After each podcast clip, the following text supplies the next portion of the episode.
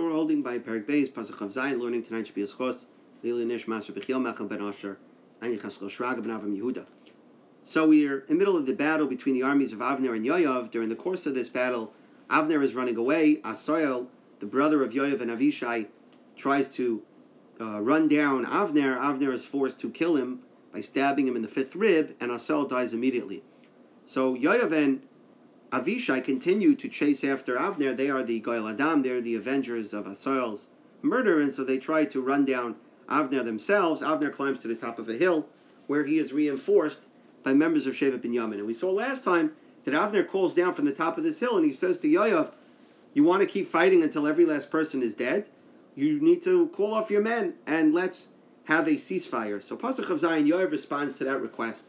So V'yom Yoav, Yoav says, Chaya Alekim, I swear by the life of Hashem, Ki lule dibarta, had you not spoken already, ki ozme haboiker, already from the morning time, na me'achri everyone would have stopped going after their brother. In other words, the Radak and most of the Mefarshim learn on a very simple level. Yoav is saying, don't put this at my doorstep. Who's the one who this morning said, Yakumu Nahana Aram Fanenu?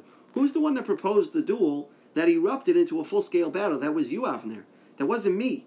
So you had this morning when you proposed it, and all the time from this morning until now, when it wasn't convenient for you to call off the ceasefire. Now all of a sudden, when it's not in your in your favor, now all of a sudden you want to call off the ceasefire. So don't put it at my doorstep.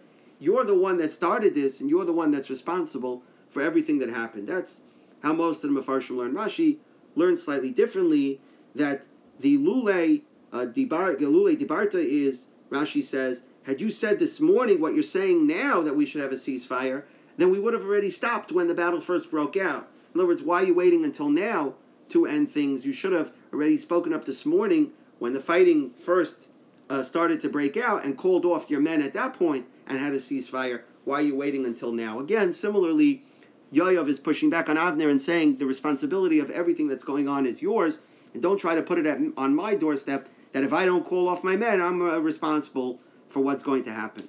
However, Pasuk of Ches, Yoav does see that he is not going to be able to overcome Avner, who has now the advantage. So Vayiska Yoav b'shofar, Yoav blows the shofar to signal to his men that they are to stop fighting. Vayamdu kalam, and everybody stop fighting. V'layir Yisrael, they no longer chased after Klal Yisrael. Members, uh, these are soldiers that ran away from the earlier battle. And and they no, no, no longer continue to fight with Avner and Shevet Binyamin members who were standing at the top of the battle. So a complete ceasefire on all ends of the battle. So Pasuk Chavtaz, Avner v'anoshav halchu ba'arava. Avner and his men traveled through the Arava Kalalela Hahu that entire night. Vayavru es Yarden. They crossed the Yarden. Vayelchu Kalabisrain. And they went through the entire area called Bisrain. Vayavayu Machanayim. And they arrived at Machanayim, which was the place that they had originally left from. So we don't know what Bisrain is. The place is only mentioned here, but the Arava that they crossed is the Jordan Valley, which is the area that the Yarden runs from the Kinneret all the way down to the Amamelach along the west west bank. That is the Arava. So they cross that and they cross the Yarden.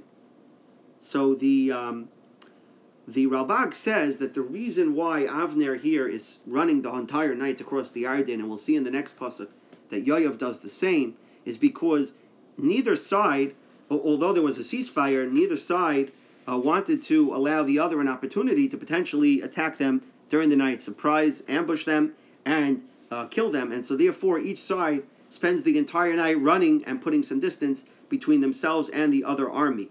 So, the To'eles of the Ralbag, he says that we learn from here that it's proper for a person not to take anything lightly right? Based on the pasuk Ashri Adam Afachi Tamid, that a person is always supposed to be vigilant, and if there is a potential sakana that could come about, you're not supposed to bury your head in the sand and close your eyes and say, "I don't need to do anything about it. It's it's it's not relevant right now." No, if a person is faced with a potential sakana, a person has to take whatever uh, means and precautions necessary to prevent it from actually coming.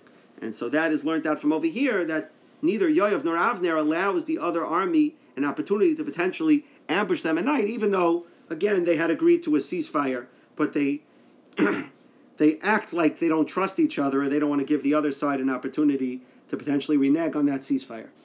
The Marikara uh, brings down two pshatim. He says Bisrain could be the name of a place, but he also brings down from a Rabbi Menachem that uh, uh, that the word uh, Bisrain is from a lashon of Avram Avinu by the bris ben Absarim. It says Vayavater Oisam Batavech, right? That he cut them in half and he arranged them in two rows. So Vayavater is like in half. So Rabbi Menachem learns that it's Vayelchu Kol Bisrain. They travel through half the night. So Bisrain is an adjective. It's describing the night. It's not actually the name of a place. So Pasuk Lamed Vayoyav Shav Achri Avner Yoav also withdraws from chasing Avner Vayikbaitis Kalam. He gathers together the people.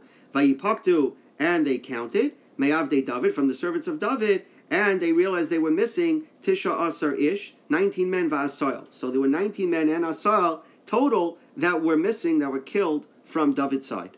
Pasuk Lamed Aleph Yavde David Hikumi bin Yamin U'Ba'anshei Avner, and David's army had killed from the Shevet of Binyamin and of Avner's men, Shloish Meos Vishishim, 360 uh, ish Mesu. 360 men were killed. So on David's side, there were 20, 19 plus Asael, and on uh, Avner's side, there were 360 that were killed.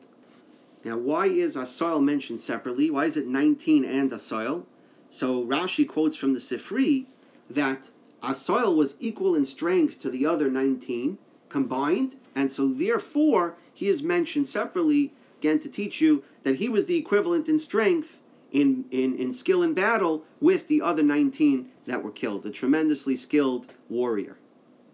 So the Rambam tells us that when we look at these numbers, 20, right, 19 plus Asael, so 20 on David's side and 360, if we take out, that, that includes the 12 men that died on each side from the, uh, from the duel. So if we take out 12 plus Asael on David's side, that means seven men died during the course of the battle. And on Avner's side, 348. So the Malbim says, do the math on the ratio. That means for every one person on David's side that was killed, 50 men, or just about 50 men, on Avner's side. There's a tremendous show of force uh, that is unheard of. So the Malbim tell, uh, learns from this the tremendous uh, siyata dishmaya that David's side had when they went to battle, the ability to defeat their enemies. Just to end off the perek, pasuk lamed beis, they carried asal v'yikberu bekever aviv, they buried him in his father's graveside asher beis lechem, that was in beis lechem.